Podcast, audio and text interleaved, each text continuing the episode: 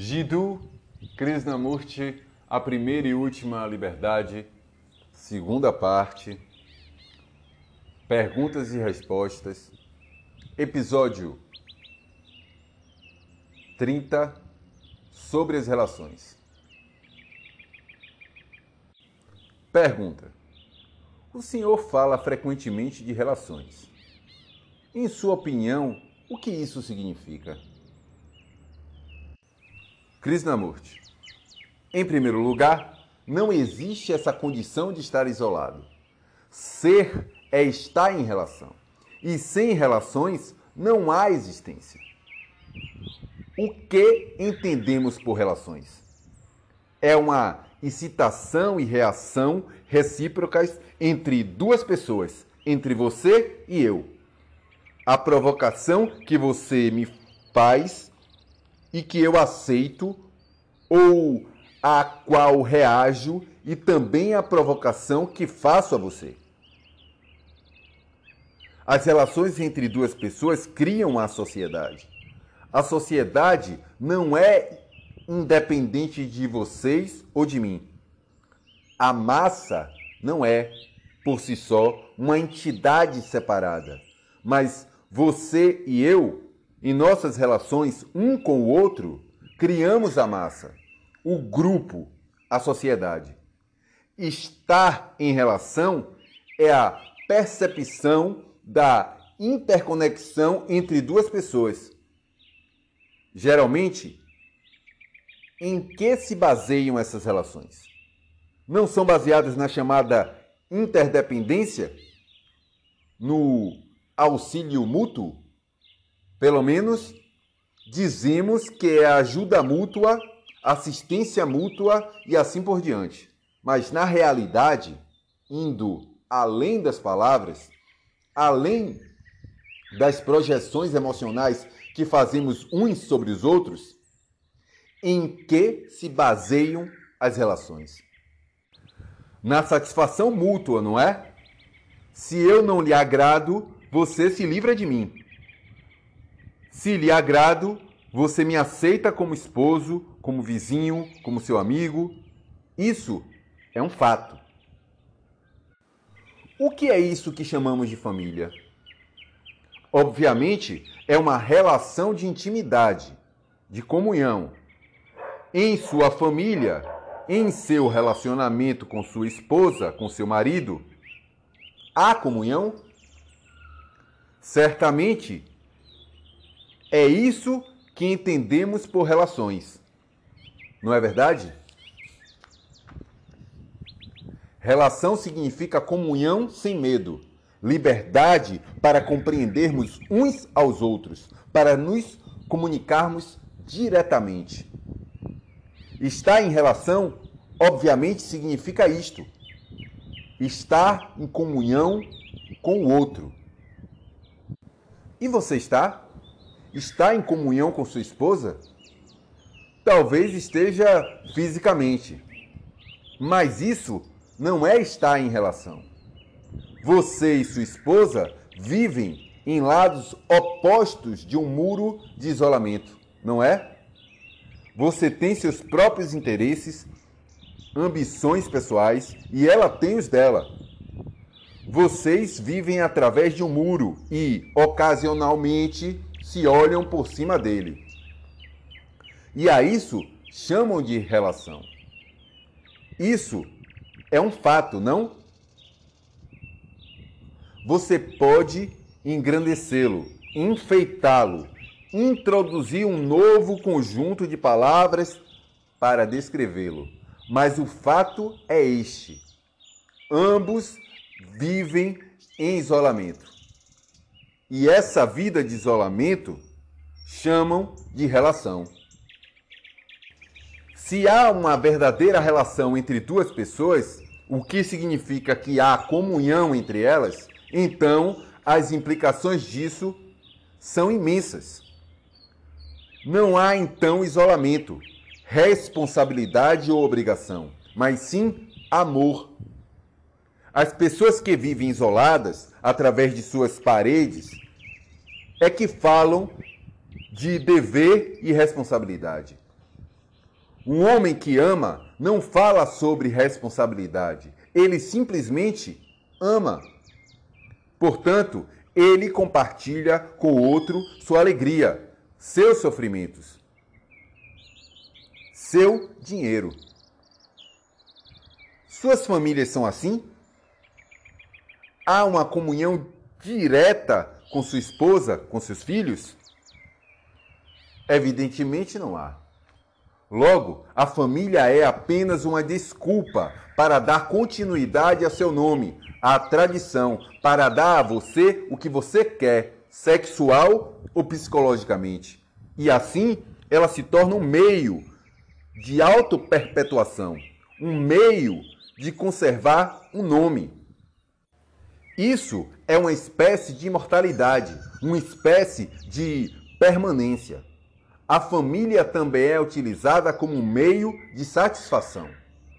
Exploro outras pessoas cruelmente no mundo dos negócios, no mundo político ou social, fora de casa.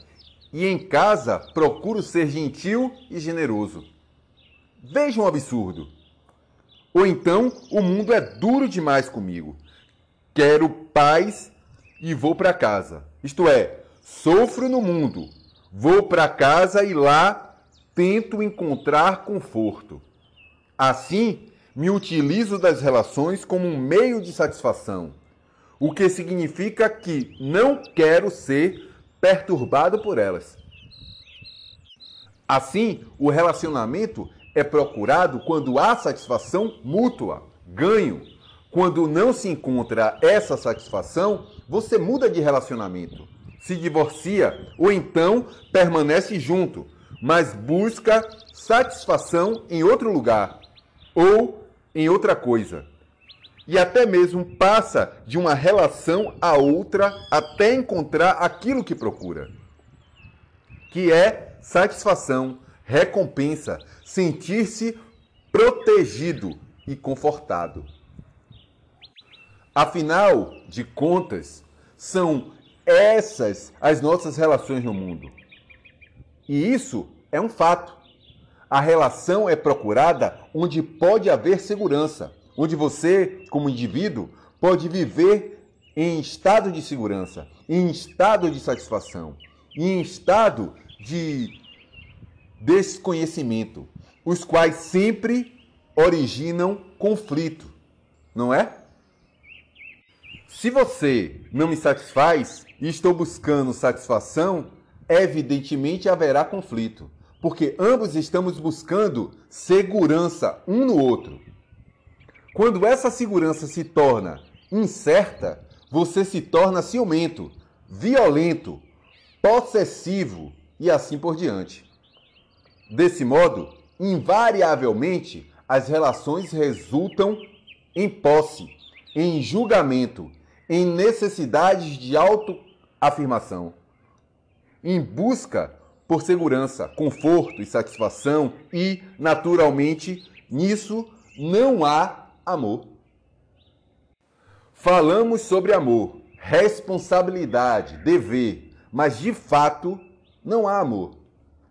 As relações são baseadas na satisfação, cujos efeitos vemos na civilização atual a maneira como tratamos nossas esposas, filhos, vizinhos, amigos é um indicativo de que em nossas relações realmente não há amor.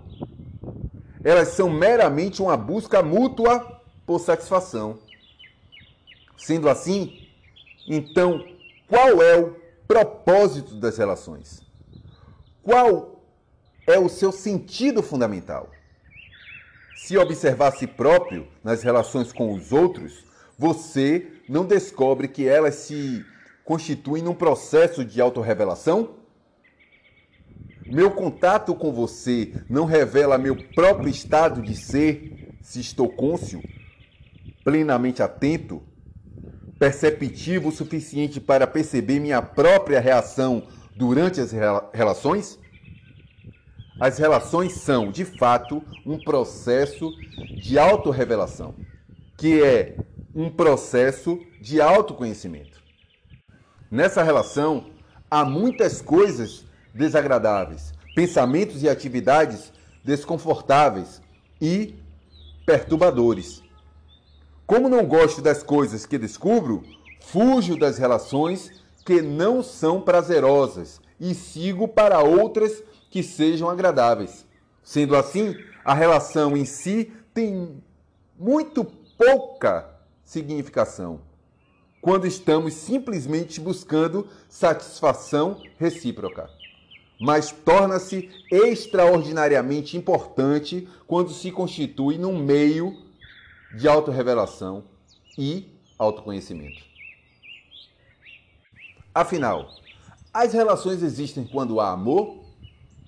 Somente quando se ama e se espera uma retribuição desse amor é que uma relação existe.